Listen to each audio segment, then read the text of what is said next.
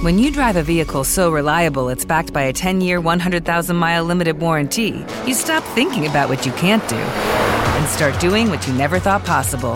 Visit your local Kia dealer today to see what you're capable of in a vehicle that inspires confidence around every corner.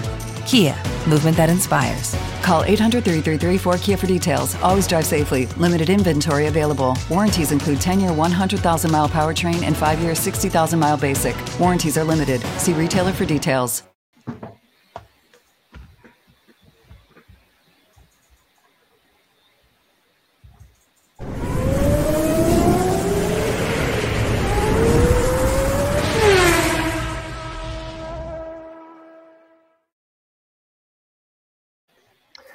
Amici di LiveGP.it, buonasera e bentornati in diretta a Motorbike Circus, il consueto appuntamento del martedì sera dedicato al mondo delle due ruote, la puntata numero 244. Io sono Marco Previtera e vi do il benvenuto per questo nostro appuntamento settimanale che ormai da svariati anni ci tiene compagnia ogni martedì sera foca- mm, ci focalizzeremo questa sera naturalmente sulle due ruote, sulla Superbike con uh, il weekend appena trascorso e quello che ci presteremo a vivere per quanto riguarda il motomondiale. Come vedete questa sera ci sarò io eh, in compagnia uh, di altri valorosi collaboratori di LiveGP.it, non c'è Alex Di Bisceglia che eh, sta benissimo, quindi sta non benissimo. preoccupatevi, sta bene.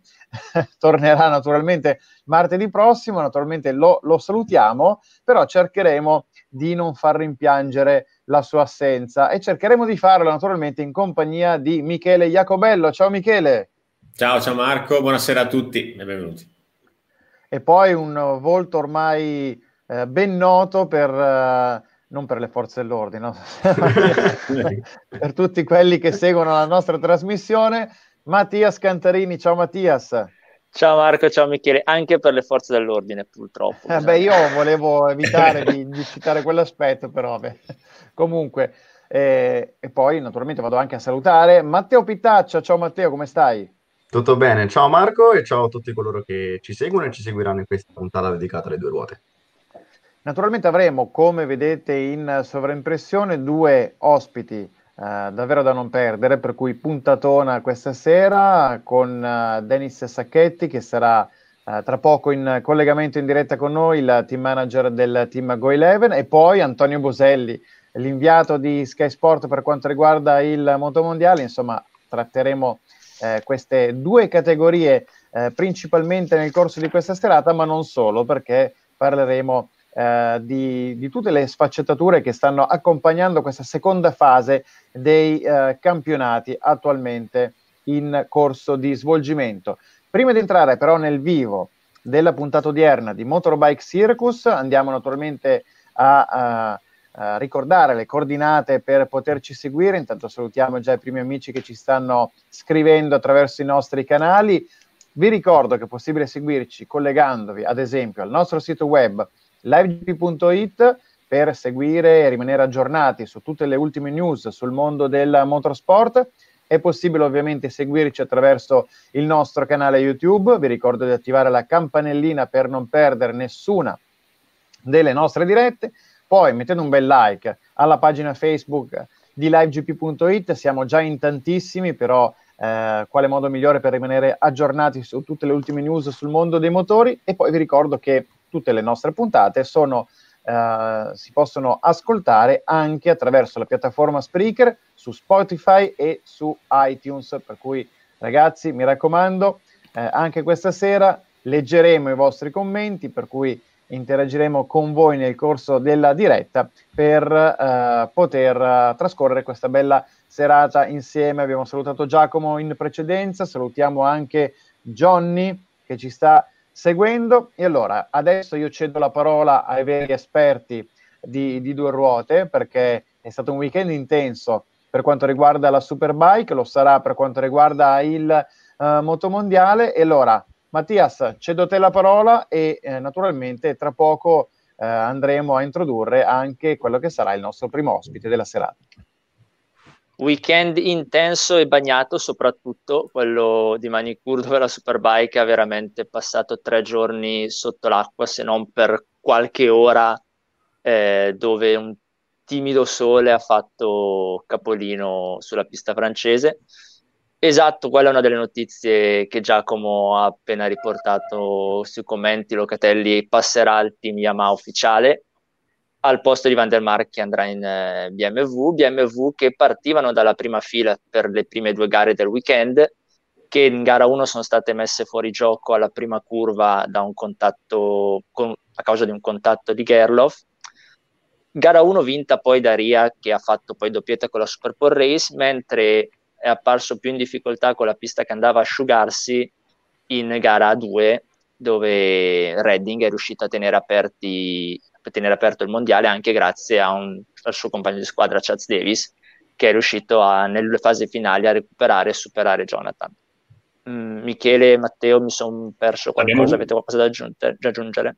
Sì, direi comunque anche la, la prova poi correggetemi, de, direi anche positiva de, de, delle Ducati, che comunque hanno, uh, in gara 2 soprattutto hanno, hanno avuto anche un, un, gran passo, non parlo solo ovviamente di, uh, di Redding e di Davis, ma registriamo anche comunque poi il sesto posto uh, di, di, Rinaldi, quindi insomma Ducati positive e adesso diciamo che ha solamente rinviato la festa Ria, ma eh, diciamo che nella gara, in gara 2 è sembrato eh, totalmente in difficoltà, le gomme a una certa sembrava, sembravano averlo proprio eh, abbandonato, non so se anche Matteo è d'accordo. Sì, sono, sono d'accordo, una prestazione abbastanza sottotono per, eh, per Jonathan Ray in gara 2, nonostante appena sorpassato è, ehm, è riuscito a tornare su ritmi comunque molto veloci, è rimasto incollato a Chaz e fino all'ultimo ha provato a conquistare il terzo posto che poi significava anche conquistare il, il titolo mondiale. E in un certo senso per lo spettacolo meglio così. Abbiamo visto un Ray per eh, la prima volta in questa stagione un po' più in crisi, un po' più in difficoltà. Prova ne ad esempio il grande controllo in ingresso della 1 quando stava rischiando di finire a terra. Eh, però anche in quel, in quel, contesto è stato abile e capace di portare a casa dei punti.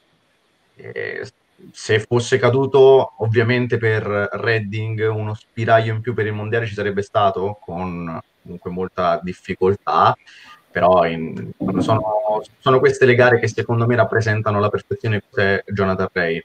Gara non facile, anzi tutto il contrario, tutto l'opposto, però punti portati a casa, un quarto posto portato a casa. Ciò che Ducati con i suoi piloti non è riuscito a fare prima con Bautista, lo scorso anno soprattutto, e poi questa stagione con Redding che ha commesso qualche piccolo errore. Tra parentesi vorrei citare la prestazione straordinaria di Loris Buzz, che in gara 1 e in gara 2 ha portato a casa due secondi posti nella pista di, di casa a, a Manicourt, quindi eh, è una buona prova secondo me per Bazza.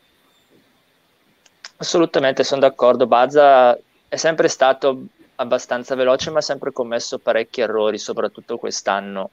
Eh, e riuscito in una condizioni veramente difficili come quelle di questo weekend a restare a contatto con Ria in gara 1 praticamente fino a tre giri dalla fine Mm-hmm. E è sicuramente è vero che stava cercando in tutti i modi di conquistare la, la sella ufficiale, però se anche non sarà ufficiale, sicuramente Yamaha avrà un occhio di riguardo nei suoi confronti, anche perché le ufficiali questo weekend hanno faticato molto rispetto a lui e anche a Gerloff, che in gara 1 era stato velocissimo.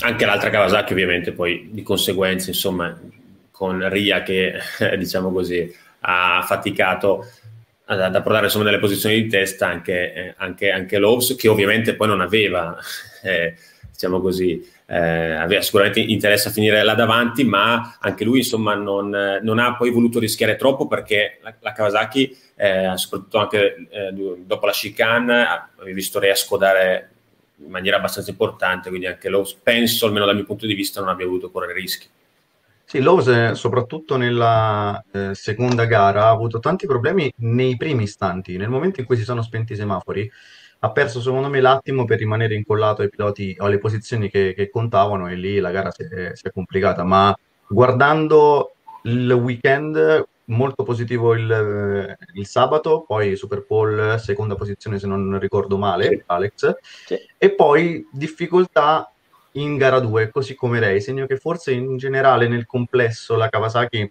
con condizioni di pista miste, quindi umide, né troppo bagnate né troppo asciutte, ha fatto un po', un po', fatica, che è la condizione che tutti i piloti odiano.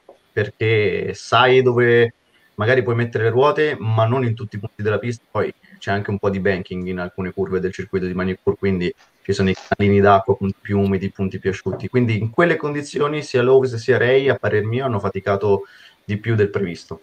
La provocazione, secondo voi è arrivata un po', mh, doveva arrivare forse con un, col dente avvelenato, insomma, questa gara 2 o forse è sembrato mh, anche un atteggiamento, diciamo così, eh, non voglio dire ovviamente rinunciatario, ma forse sono adagiati troppo sulle loro e hanno un po' sotto, sottovalutato anche sia le condizioni che poi gli avversari. So l'impressione, Mattia... l'impressione che ho avuto io di gara 2 soprattutto ma in realtà di tutto il weekend delle Ducati che poi ho anche scritto nell'articolo, è che Ducati ha avuto Redding era la prima volta sostanzialmente che faceva un intero weekend sul bagnato, ma anche Davis e, e Rinaldi, poi magari lo chiederemo dopo a Denis Sacchetti, richiede parecchio tempo per la messa a punto della moto. Una volta poi trovato, tant'è che nelle prime in gara 1 e in gara 2 e nella Super Bowl Race a parte Davis che in gara 1 è riuscito a arrivare quarto, però comunque a 15 secondi da, da Jonathan Rea, eh, non era così efficace come le Kawasaki o, le BMW, o la Yamaha di Buzz. Lavorando per un intero weekend, Ducati si è portata avanti. C'è stato un momento della gara dove c'erano tre Ducati nelle prime cinque posizioni perché c'erano Redding primo, Davis terzo e quinto mi sembra, o quarto e quinto Rinaldi. Eh, quindi comunque erano tutte lì le Ducati. Può essere che gli serva più tempo per arrivare, soprattutto perché è una moto comunque nuova, mentre eh, Kawasaki è ormai anni che è quella e la conoscono abbastanza bene. E la, mia, la differenza grossa secondo me è stata quella più che le difficoltà che magari sono nate in Kawasaki eh, però anche gli altri hanno fatto un passettino in avanti durante tutti i turni. Sì, assolutamente, sono molto d'accordo. Sono molto d'accordo e è come se eh, Kawasaki fosse rimasta un po' ferma su quello status e gli altri invece esatto. eh, siano riusciti bene o male, giro dopo giro, a capire qualcosa in più della moto, che poi credo sia una questione anche di sensazione, non solo di messa a punto, di capire la pista, capire la moto, dove si può arrivare, non andare oltre il limite. Quindi forse mh, mm, sono, si sono tenuti un po, più, un po' più corti col braccino in Kawasaki, anche perché sì, l'hai detto tu, è una moto che usano da 5 anni e da 5 stagioni cercano di aggiornare, però bene o male Manicure da quel punto di vista la conoscono, mentre Ducati anche con, con Redding che difficilmente non ha mai quasi corso un weekend in queste condizioni, ha fatto un salto, un balzo in avanti dal, dalle prove fino a gara 2 davvero, davvero notevole. E per quello, forse anche quello dà, dà, ancora più valore ai risultati ovviamente della Ducati, perché comunque eh, fare questi risultati contro, contro comunque eh, contro un team che comunque domina e vince da, da, tanti anni, ecco, secondo voi questo può anche essere, chiamiamolo così, un punto di svolta per la prossima stagione, nel senso che magari ci sarà qualcuno che potrà poi intaccare anche la, la lotta a Ray? Penso di sì, penso che sono tutte esperienze. Quest'anno Redding si era detto pronto a sfidare subito per il titolo Ria, però non... Eh, a conti fatti, come ha detto prima Matteo giustamente, Ria quando perde punti fa secondo, terzo, quarto in gara 2, mi sembra un sesto posto a Jerez in gara 2 ancora e difficilmente perde punti. Le Ducati, soprattutto Redding, a parte la caduta di Aragon, ha avuto gare dove Barcellona ha finito comunque dietro, eh, ha avuto gare dove ha perso tanti punti e in un campionato poi a maggior ragione così corto e ristretto come quello di quest'anno eh, quei, quei, punti sono pesati alla fine.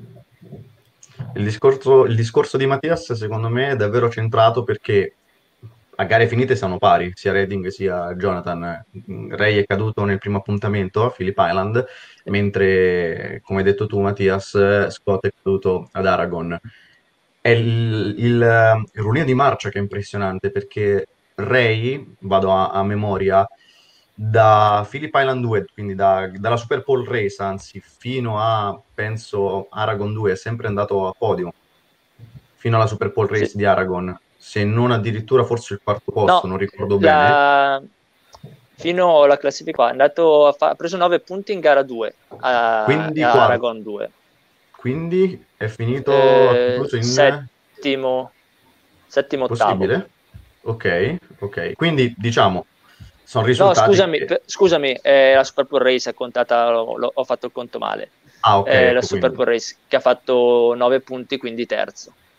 è, è abbastanza 12-10 impressionante come risultato Eh, sì. peggiore, se vogliamo, no? Mentre Redding è molto più altalenante, è lì che si è giocato il mondiale, perché non è che Redding è caduto così tanto come era successo con Bautista nel 2019. Redding è rimasto in piedi, le gare le ha finite, però come costanza non è mai stato allo stesso livello di Ray, che si sa, i mondiali li vince così.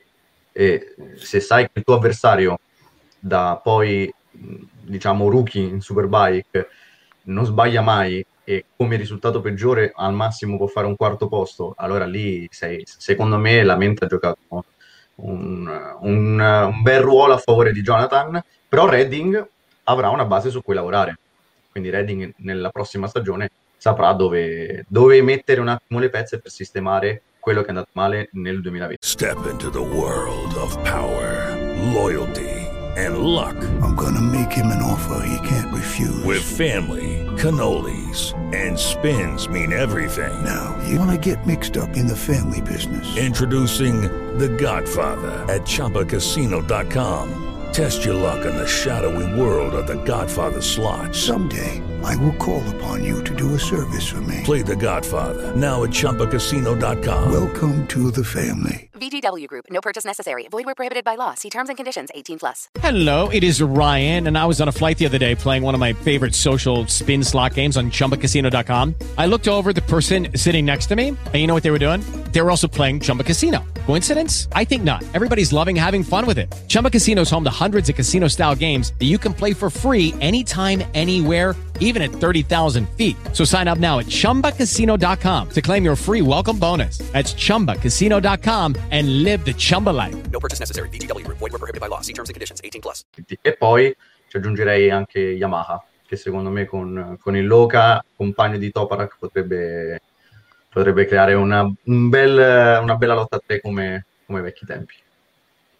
Sono una coppia bella giovane. Ragazzi, entro a gamba tesa nella vostra discussione perché abbiamo il nostro primo ospite della serata che vedo già in collegamento e quindi andrei a, a presentarlo perché non vorrei farlo attendere troppo a lungo. Allora, è qui con noi il team manager eh, del team Go11, Denis Sacchetti. Ciao, buonasera a benvenuto. tutti e grazie per avermi invitato. Sono molto contento di essere ospite in questa trasmissione.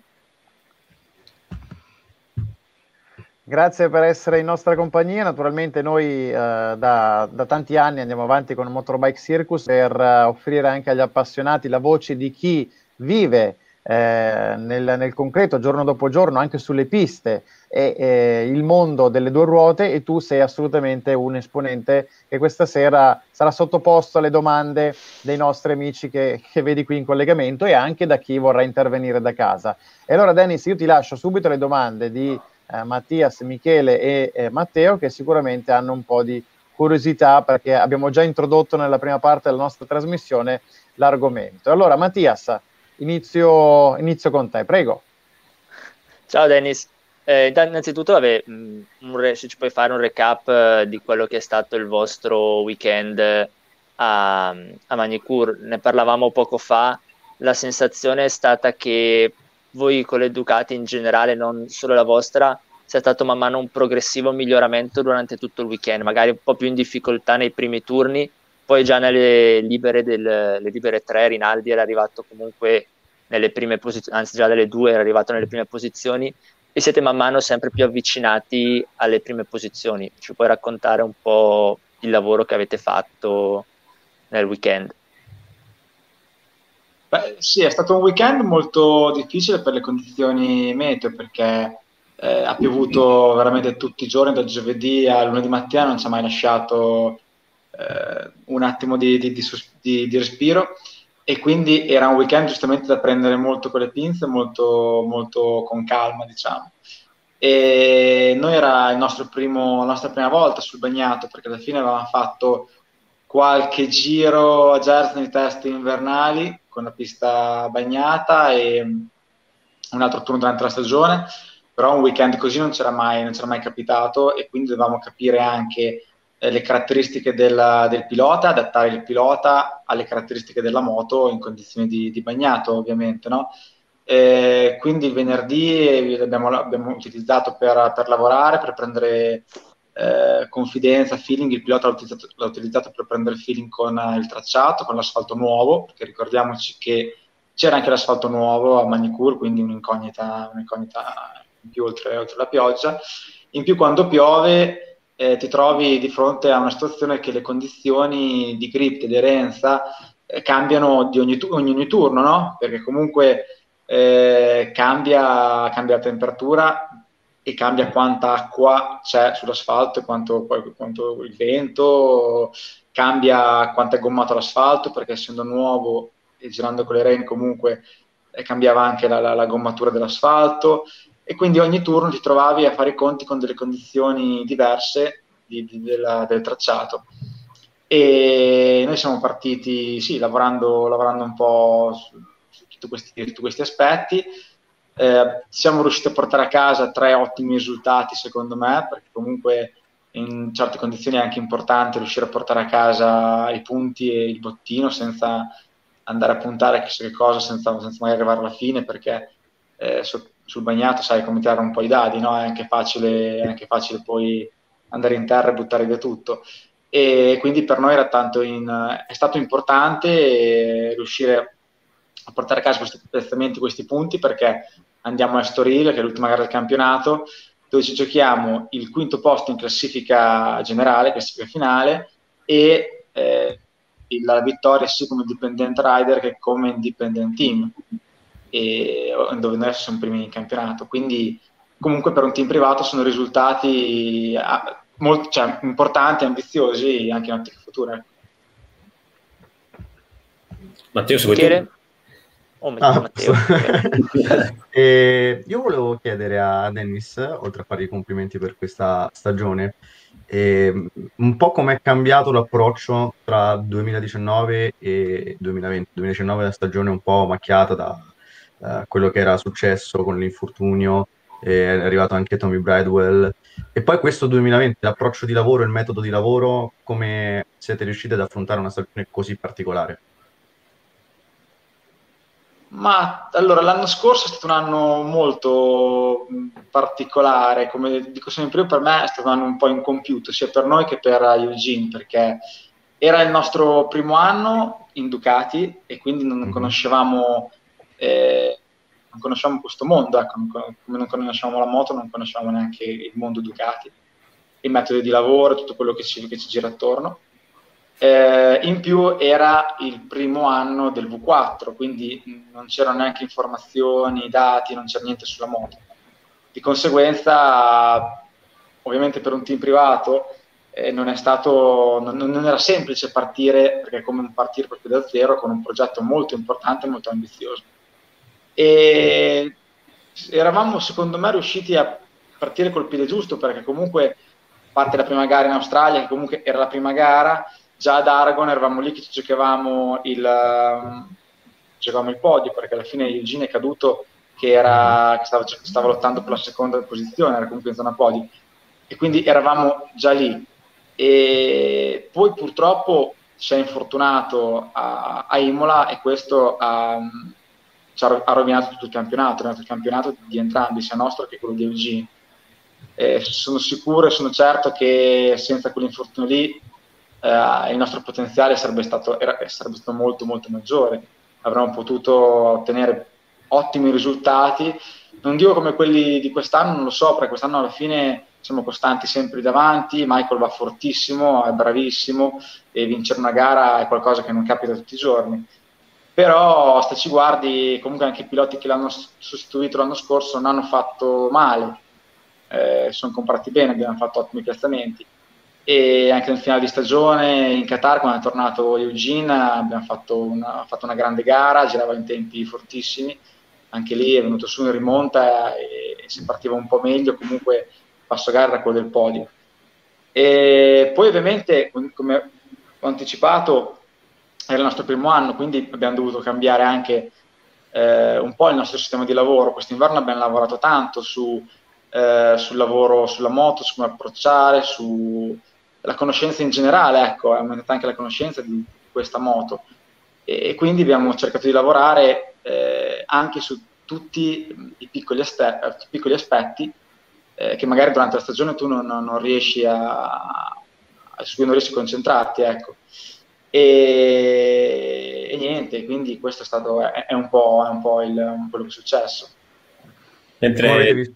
Ah, scusami. Vai, vai, vai, finisci pure, ci No, giusto per, considerando che è stata una stagione molto diversa per quello che è successo con il Covid, siete riusciti a lavorare con eh, un certo tipo di concentrazione eh, è stata una stagione che oltre alla vittoria, oltre ai risultati in pista, ricorderete e poi magari i metodi utilizzati nel lavoro di questo 2020 li trasporterete anche nel 2021.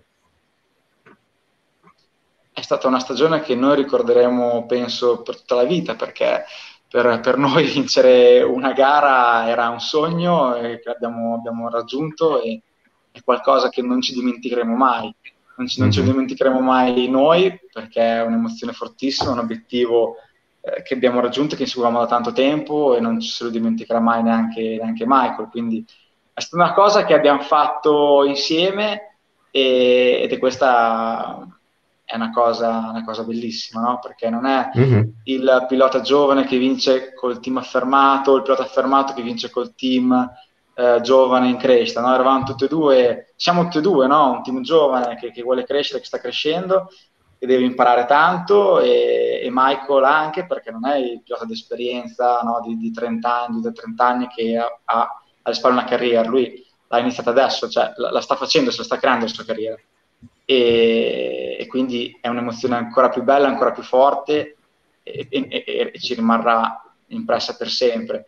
Poi il futuro, sai, sono le corse, quindi non sai mai quello che ti aspettano le corse, perché eh, poi ci sono tante cose no, che si devono mettere insieme, è un puzzle mhm. gigante mm-hmm. e tutto deve essere, deve montarsi alla perfezione per riuscire ad andare forte, ottenere questi risultati. Noi lavoriamo per, eh, per questo. Ora ovviamente eh, abbiamo anche noi più esperienza, quindi sappiamo, eh, abbiamo acquisito delle conoscenze, diciamo che anche in futuro ci permetteranno, che cercheremo di sfruttare ecco, per, per, tornare a prendere questi, questi, risultati. Però sono le corse, quindi quello che succederà lo, lo vedremo, noi facciamo sempre il massimo come, come tutti. Grazie Dennis e Michele, scusami. No, figurati. Eh, buonasera Dennis, piacere, complimenti. Eh, in base a quello che comunque hai detto e avete imparato anche quest'anno, vi siete già prefissati eh, degli obiettivi per quanto riguarda la prossima stagione? Avete già magari individuato, eh, io le chiamo così, eh, criticità da, eh, da risolvere o comunque qualcosa su cui volete concentrarvi di più, lavorare di più? Allora, Uh, sì, nel senso che comunque devi sempre, c'è sempre qualcosa su cui dover lavorare, no? Come i piloti devono lavorare su se stessi ogni giorno e devono uh, migliorarsi ogni giorno, perché comunque alla fine, anche quando vinci, hai sempre qualcosa da, da imparare, da migliorarti, da crescere, perché altrimenti se, se non lo fai, cioè se non ti concentri, non lavori su, su te stesso, anche il pilota poi arriva un altro che, che, che, lo batte, un altro ancora e, non riesce a stare davanti per tanto tempo, no? quindi per dare continuità ai risultati eh, devi, devi, essere capace di, di, di, di, lavorare su te stesso e di migliorarti anche quando vinci. E questo è anche un po' il team e tutte le persone che compongono il team, perché alla fine un team è fatto da tante persone che devono lavorare insieme, quindi eh, ogni persona, diciamo, ogni ruolo ha, ha i suoi compiti e deve cercare di, migliorarsi in, in, nel suo ruolo, in quello, in quello, che fa. Quindi ognuno di noi, eh, che comunque quest'anno ha fatto un lavoro esagerato, perché la nostra squadra è formata da, da, uomini veramente bravi in gamba che quest'anno hanno fatto la differenza, però anche, anche loro comunque avranno qualcosa da migliorarsi, come io nel mio lavoro da team manager ho delle cose su cui poter lavorare e su cui dovermi migliorare.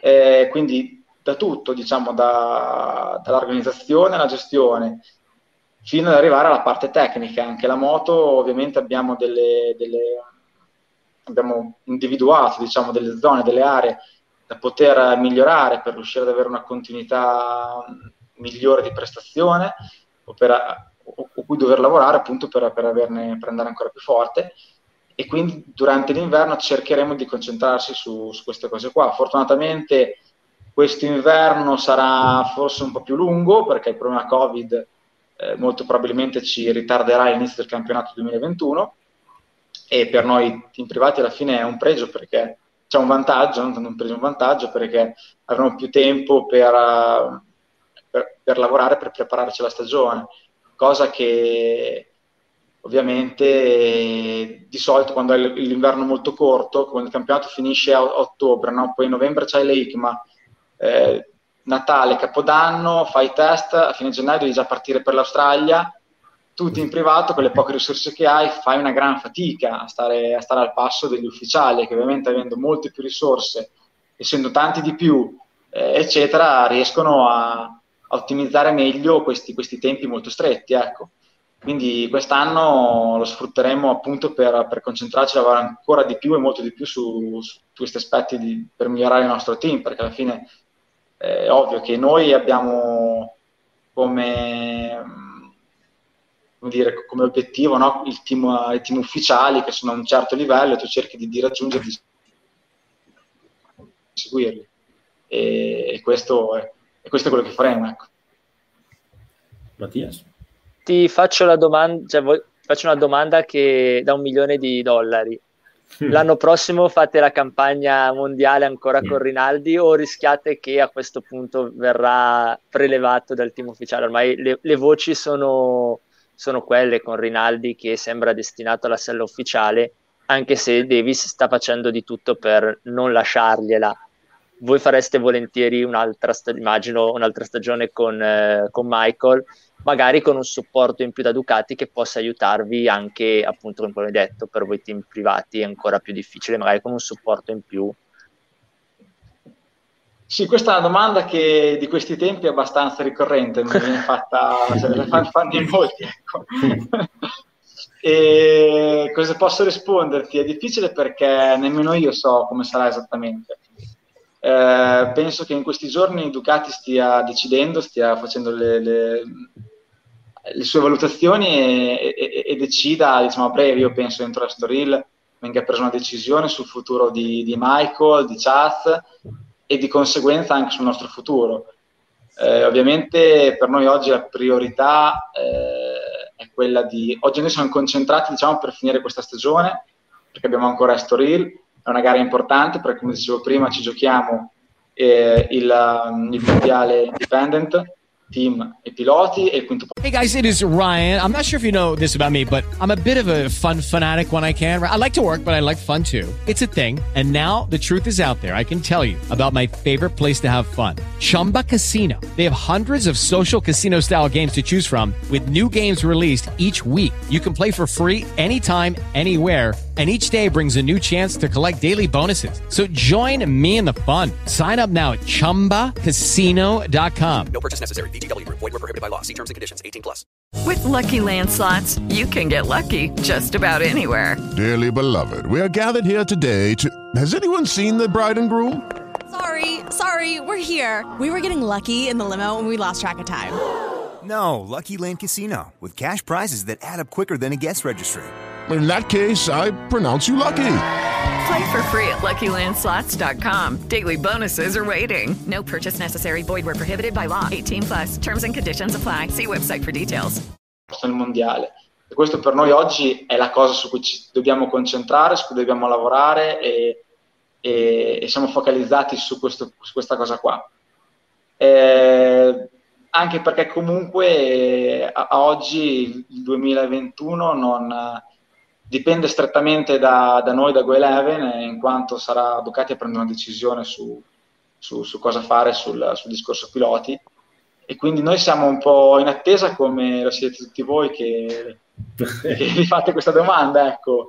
Speriamo e, e io credo che, che, che, a breve venga presa una decisione e ci verrà comunicato eh, quale sarà il, il nostro futuro. Ecco. Speriamo che, di continuare con Michael, a noi ci piacerebbe indubbiamente perché ci siamo trovati benissimo quest'anno, il prossimo anno sarebbe un anno completo, perché quest'anno è stato un po' falsato anche dal Covid, no? quindi non ce lo siamo neanche goduto, non l'abbiamo sfruttato al 110%. E un altro, un'altra stagione fatta bene, così di consistenza, eh, sarebbe per me bello e importante per, per, tutti e due, ecco, sia per noi che per, per Mike. Poi adesso puoi, puoi toccarti se sei scaramantico. L'ultimo mondiale Ducati l'ha vinto con un team privato, sarebbe bellissimo farlo voi con uh, Michael. sì, sarebbe bello sì. mai dire mai, però non è facile. Poi quando, c'era, quando, ha vinto, quando ha vinto Ceca non c'era il team ufficiale in realtà, quindi mm-hmm. erano un po' concentrati su, su di loro, ecco. era, era, un po' diverso. Eh, sono, no, noi in realtà saremmo quelli che dobbiamo creare il vivaio per il team ufficiale o dobbiamo raccogliere i dati che poi gli possono servire anche, anche a loro. Quindi quello sarebbe il nostro ruolo. Poi se capita, oh, sarebbe bellissimo, sì, eh? quello, in dubbio. Ottimo. E vado io? Vai, vai, Continuo vai, io. Continuo io. Per quanto invece riguarda la Superbike come, come categoria, come vi state trovando, come vi sentite, considerando che poi voi, se non ricordo male, siete partiti da Supersport, siete passati dalla Superstock Supersport, con la KTM. Superstock, Superstock. E non so, com'è l'universo in questo momento? Come si vive l'ambiente in clima Superbike da team indipendente, eh, però da team che vuole puntare in alto? Sì, noi siamo partiti dalla Superstock 1000 eh, dieci anni fa, e passando per la Supersport, arrivando in Superbike ed è dal 2015 che siamo in Superbike. Quindi ti posso parlare degli ultimi, cin- sì, dal 2015 a oggi, eh, della categoria pura Superbike. Trovo che, prima cosa, trovo che sia cresciuta tantissimo. Si è cresciuto tantissimo il livello delle moto in pista, dei team e dei piloti in pista. Negli ultimi tre anni direi che ha fatto un salto molto molto molto grande, molto importante. E noi siamo riusciti, abbiamo avuto fortuna a prendere anche il momento giusto per eh, passare da, per, fare, per fare anche il nostro salto, diciamo, da Kawasaki a Ducati, mm-hmm. eh, che è stato un salto di, di competitività non indifferente, però eh, è stato anche un salto, un investimento anche molto impegnativo per noi, perché comunque aumentando il livello dei piloti, aumentando il livello delle moto, dei team della categoria, tutto, tutto, tutto il pacchetto, diciamo, aumentano, in, eh, aumentano anche i costi, non ci puoi fare niente, non, non ne esci.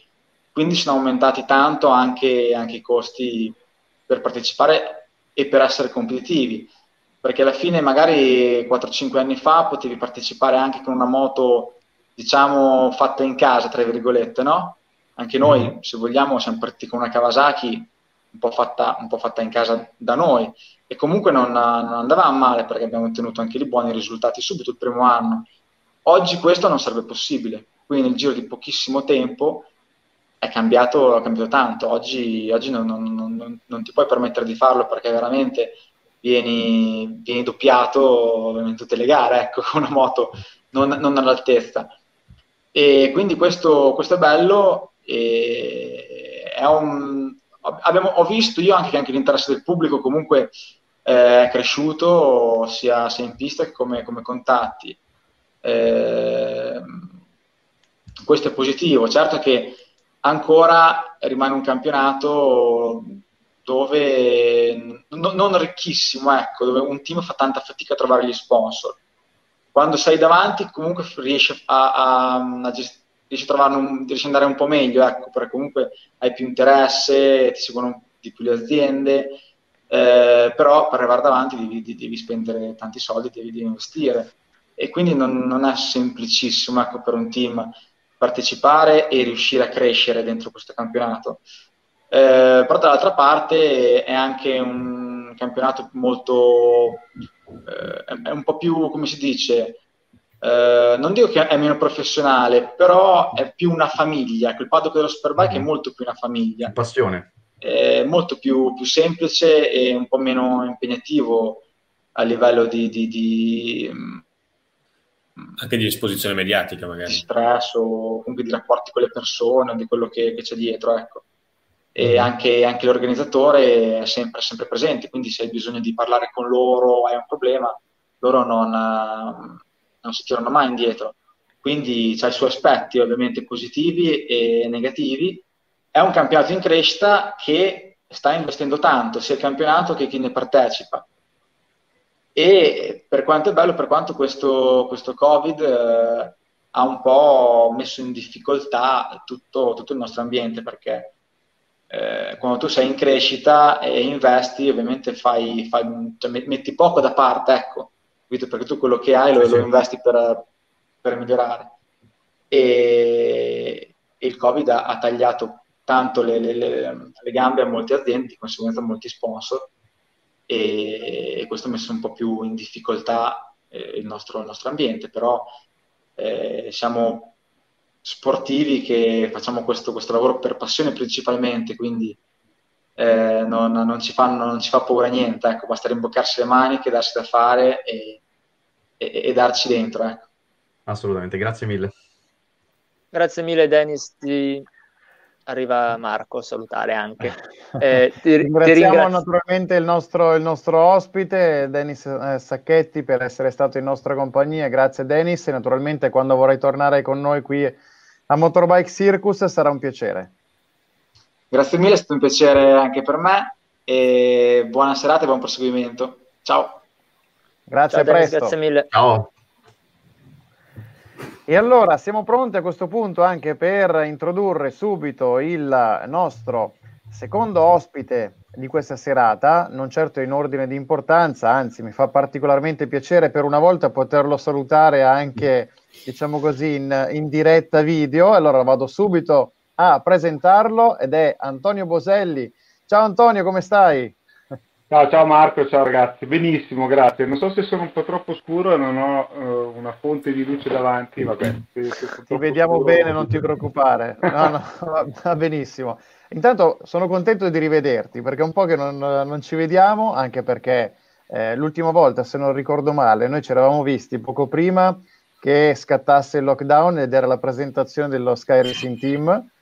Da quel sì. punto in avanti è successo un po' il finimondo e quindi ci ritroviamo qui. Prima di cedere però la, la parola ai miei uh, collaboratori che naturalmente hanno uh, un sacco di curiosità per te, vorrei chiedere, farti una domanda io.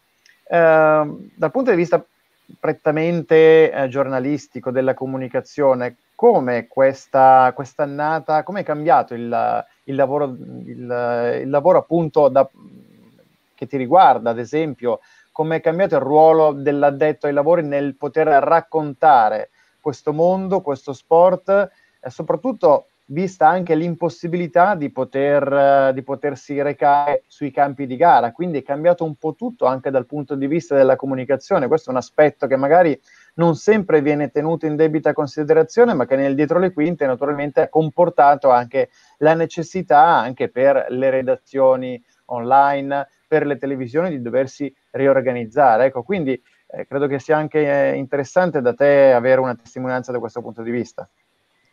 Sì, guarda, allora, chiaramente è, è stata una tale rivoluzione da tutti i punti di vista che mh, il lavoro è cambiato. Eh, devo dire sinceramente che per noi inviati ehm, diciamo che il lavoro è cambiato perché comunque eh, chiaramente c'è molta meno atmosfera nel paddock, molta meno atmosfera perché non ci sono tifosi e quindi è una cosa che si percepisce tanto anche dal punto di vista emotivo.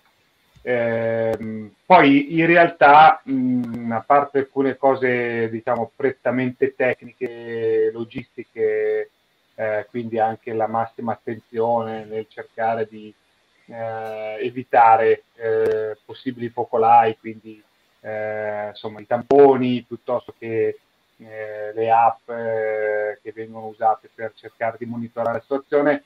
Dal punto di vista professionale forse c'è un po' più di responsabilità perché, eh, come sapete, eh, soprattutto i colleghi della carta stampata, prima, le prime gare della stagione non erano neanche presenti in pista. E da questo punto di vista diciamo che ci siamo sentiti eh, anche un po' più caricati di questa responsabilità di riuscire a riportare eh, le notizie, le informazioni, le dichiarazioni nella maniera più eh, veloce, più esaustiva possibile, insomma. E quindi ecco, diciamo che tendenzialmente questo è cambiato. Eh, poi per il resto io sono dell'idea che è stato fatto un lavoro talmente, eh, come dire, grande per far sì che tutto eh, potesse funzionare come sta funzionando che inevitabilmente le varie mh, diciamo, situazioni anche poco confortevoli vanno accettate per quello che sono perché è già qualcosa di davvero importante il fatto che il campionato si sia, si sia svolto e si stia svolgendo. Assolutamente sì, visto, viste anche le premesse che a un certo punto avevamo, insomma, diciamo che bene che siano partiti i campionati e che comunque la situazione in, un, in qualche modo sia comunque in fase di evoluzione. Eh, ti ringrazio naturalmente e adesso cedo la parola ai miei collaboratori e io torno nel dietro le quinte in, in regia. Grande, ciao Marco. Ciao. Michele, parti tu che mi sembra voluto sempre lasciarti per ultimo. No, eh, intanto benvenuto, benvenuto Antonio, eh, un piacere. Eh, volevo dirti, tu vivi poi eh, il paddock, insomma, eh, prima persona, mh, mh, nessuno forse si aspettava poi anche questo mondiale, io lo chiamo un po' ballerino. Eh, secondo te sarà così adesso ormai fino alla fine o adesso si potrà trovare un padrone, immagino magari un, un Quartararo, la tua opinione insomma a riguardo? Ecco.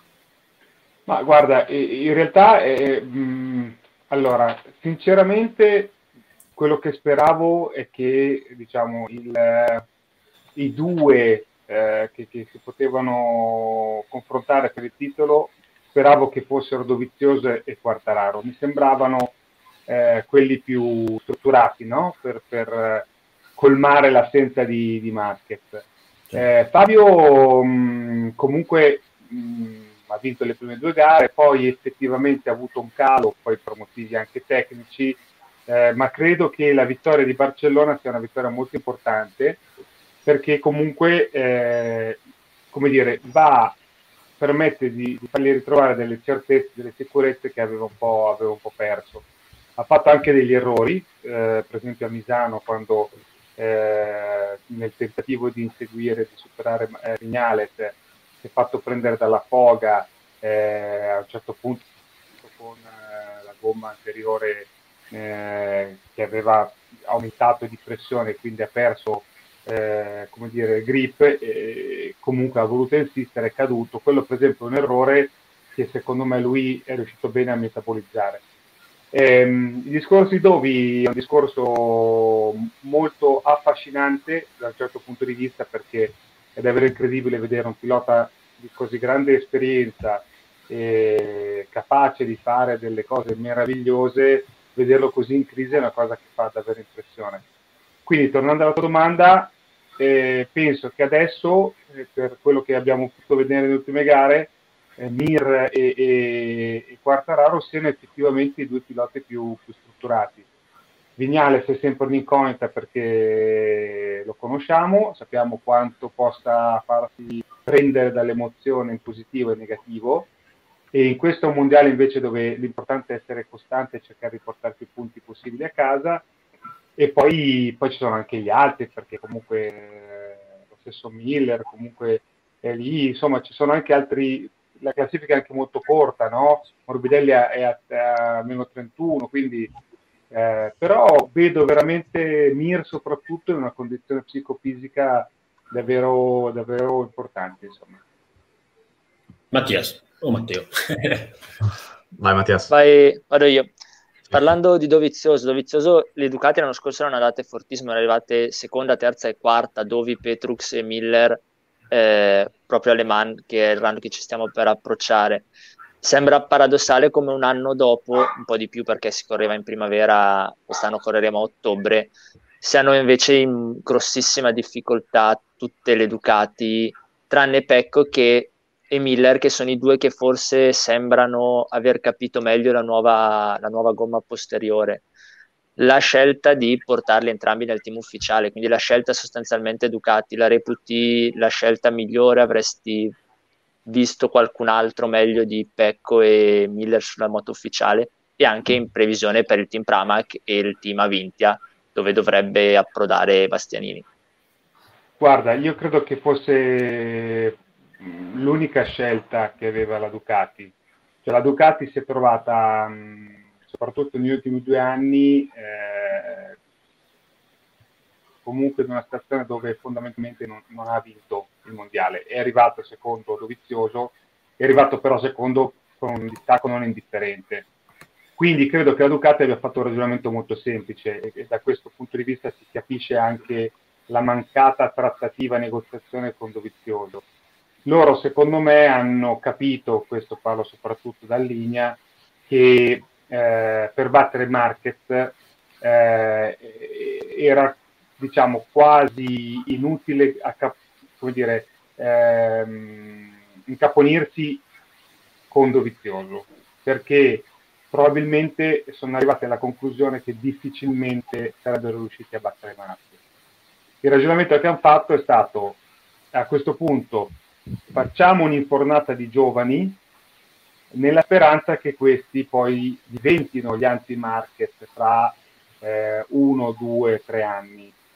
Eh, da questo punto di vista anche gli ingaggi, che sono decisamente più contenuti rispetto a un dovizioso, permettono di investire più risorse nello sviluppo tecnico. Quindi il ragionamento che hanno fatto loro è un ragionamento di medio-lungo termine. Poi sui nomi, secondo me, eh, uno poteva dire forse Zarco era più eh, strutturato, aveva più esperienza rispetto a Bagnaia. Queste sono opinioni. A mio modo di vedere, Pecco ha fatto vedere di avere delle una, una, una guida e comunque un talento tale per cui possa prendersi la responsabilità di diventare pilota ufficiale.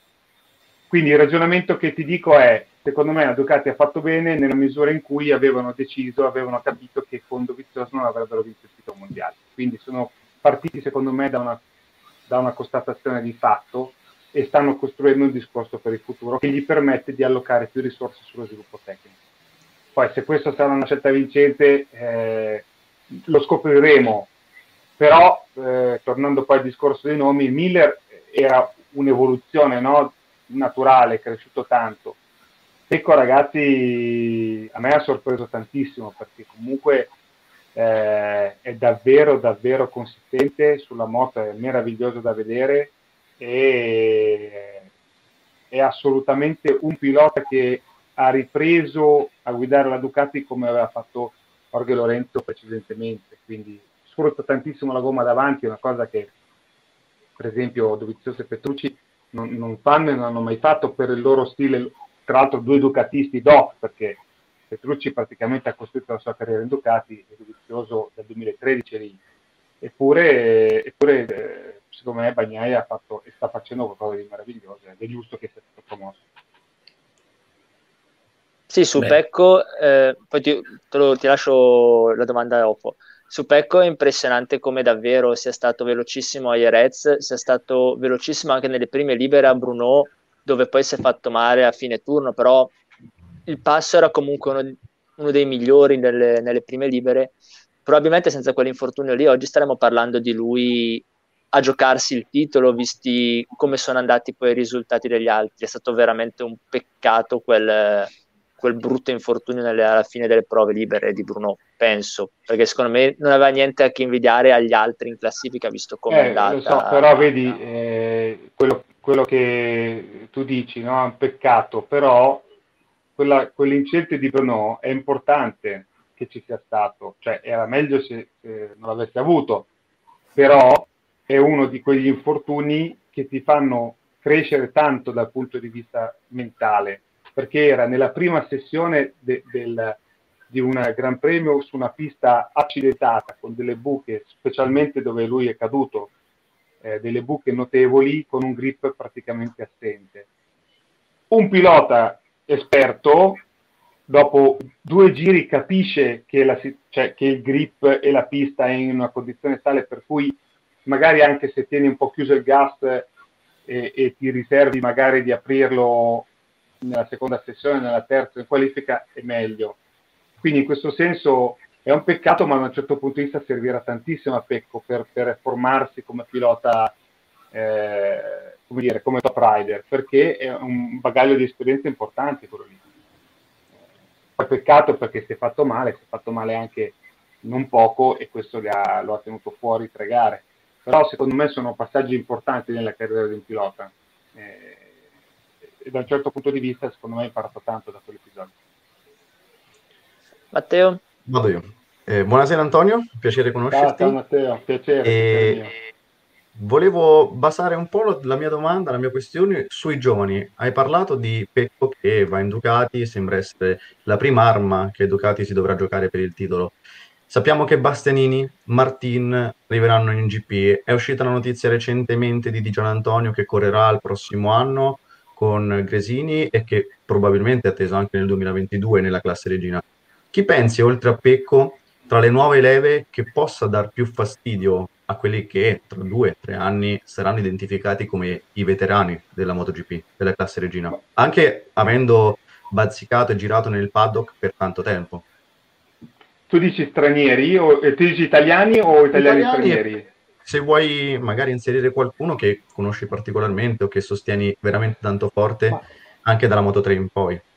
Guarda, eh, secondo me ci sono... Mh, mm, eh, allora, eh, secondo me è un pilota che ha un talento eh, notevole, è Celestino Vietti.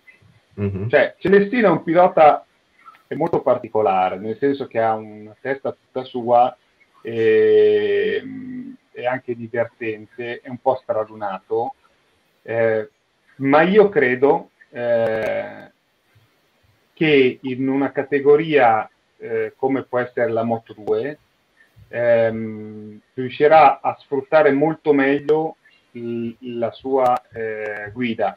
Cioè la Moto 3 è una categoria veramente difficilissima dove eh, spesso conta la forbizia, la malizia o comunque sapersi mettere al posto giusto al momento giusto. E sono cose che sono importanti, però ehm, secondo me non sono i punti forti di Celestino. Quindi secondo me se guardiamo in, nel, nel eh, lungo termine Celestino è un pilota che può veramente eh, fare qualcosa di, di, di importante. Poi eh, il discorso della Moto 2, vabbè, è un discorso abbastanza banale quello che faccio. Marini è un altro pilota che si è mhm. saputo mm-hmm. costruire e in MotoGP secondo me eh, farà, farà, molto bene. Io quello che sono molto curioso è eh, su Martina perché secondo me Martina ehm, ha una fame e una grinta davvero eh, impressionanti. Cioè, ho, vedo una cattiveria nei, nei, suoi occhi, cattiveria sportiva, che mi fanno pensare che possa veramente arrivare a competere ad alti livelli. Eh, quindi questi sono i nomi che mi vengono in mente. Poi, vabbè, mm-hmm. Bezzecchi è un pilota che piace, piace tantissimo a tante squadre, eh, anche in MotoGP. Quindi, secondo me, anche Bezzecchi ha un talento eh, importante e anche lui ha una cattiveria eh, che, che, sarà molto utile nella carriera. Eh, poi, vabbè, a me fa piacere tantissimo di, di, di recuperare Bicia perché comunque è un pilota molto molto forte e tra l'altro è simpaticissimo, quindi dal punto di vista televisivo è uno di quelli che può veramente incidere tanto. Eh, poi boh, non so se me ne sono dimenticato qualcuno, però questi secondo me sono i piloti più interessanti. Bello comunque che tra tutti la maggior parte siano italiani, segno che la scuola italica sta, sta funzionando e anche, anche, bene. Quando fino a pochi anni fa erano gli spagnoli a salire dalle classi minori e poi fare da padrone nel, farla da padrone nel mondiale. Sì, sì, ma infatti questo, vabbè, chiaramente l'Academy ha fatto un lavoro pazzesco perché eh, se voi pensate, se Marini veramente venisse sul MotoGP, praticamente sono quasi tutti i piloti italiani sono eh, provenienti dall'Academy. Però Mhm. poi c'è anche Bastianini che comunque ha saputo costruirsi benissimo, c'è Digia. e Io sono molto contento. L'unica cosa che spero che eh, diciamo, ries- eh, si riesca a, a continuare questa tradizione, ecco, quello che Ok. mi piacerebbe, perché veramente sono stati bravissimi i piloti italiani. Perfetto, grazie. Lascio la parola a Michele. Ok, se, se- se c'è ancora tempo, mh, volevo chiederti una tua interpretazione sulla la firma di, di Rossi con, eh, con Petronas. Che lettura gli hai dato? Può essere secondo, secondo te un, un modo, non dico per rilanciarsi, ma per dire ancora la sua? eh, come- che, che lettura ecco, hai dato? Ma allora, guarda, io penso che lui ehm, abbia comunque ehm, valutato bene, molto bene, per questo anche tardata un po' la firma, secondo me. Ehm, allora, partiamo dal presupposto che lui non, ha- non vuole smettere, perché si diverte quello che fa. Eh, quindi questa è la cosa più importante. L'altro aspetto che, su cui lui cercava di capire anche le- erano le prestazioni.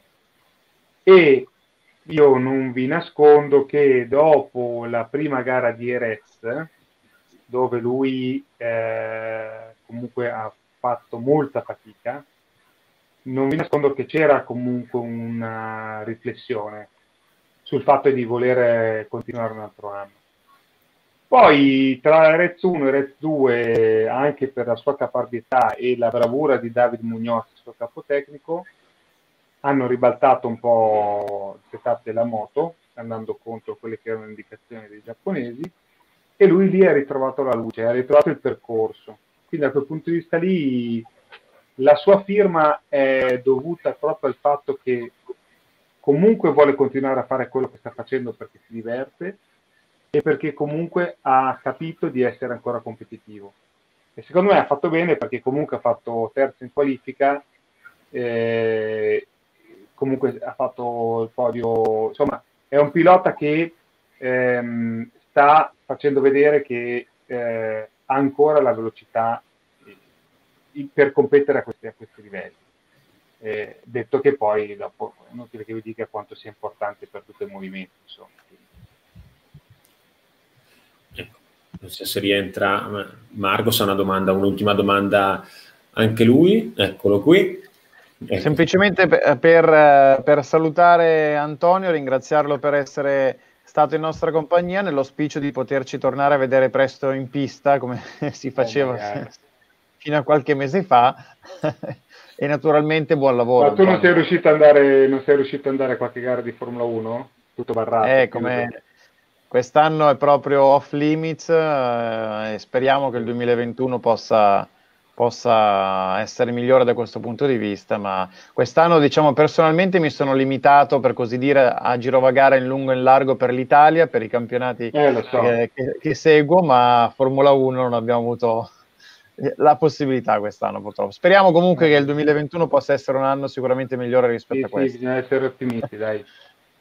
Allora ringrazio Antonio Boselli, grazie Antonio per essere ragazzi, stato con buona noi. serata. Grazie mille. Grazie mille. Ciao, Ciao, Antonio, ragazzi. grazie. E allora noi chiudiamo la nostra puntata odierna di Motorbike Circus. Grazie a tutti gli amici che ci hanno fatto compagnia per quanto riguarda la serata odierna, questa puntata numero 244, ormai stiamo anche perdendo il conto, però noi andiamo avanti, andiamo avanti con la nostra passione che vi accompagna di settimana in settimana. Domani sera torneremo in diretta sempre alle ore 19, ci saranno le ragazze della nostra redazione, quindi ragazzi mi raccomando, puntuali alle 19, tutti giacche e cravatte, eleganti, pettinati, perché ci sono le ragazze eh, di Speedy Woman che eh, apriranno eh, il consueto- la consueta finestra sul mondo del motorsport al femminile. E allora ringrazio Michele Iacobello, ciao Michele, Ciao Marco, ciao a tutti. grazie anche a Mattias Cantarini, ciao Mattias, Ciao Marco, ciao a tutti quelli che ci hanno seguito, buona serata. e un saluto e un ringraziamento anche a Matteo Pittaccio, ciao Matteo. Ciao a tutti, grazie Marco e grazie a tutti coloro che ci hanno seguito. Vi ricordo naturalmente che è possibile seguire tutte le ultime news in tempo reale sul mondo del motorsport sul nostro sito Speedy.it, appuntamento domani alle 19 dunque con uh, la diretta di Speedy Woman. E poi per quanto riguarda i nostri programmi in diretta torneremo nel corso del weekend con Formula 1, MotoGP, insomma ci divertiremo davvero per un weekend uh, ad altissima velocità ad alto tasso di adrenalina. Allora, grazie da Marco Privitera per essere stati in nostra compagnia. Vedo che arrivano anche i saluti da parte degli amici che ci hanno seguito. Ciao Giacomo, ciao, grazie a tutti voi per essere stati con noi e eh, buon proseguimento di serata naturalmente con livegp.it.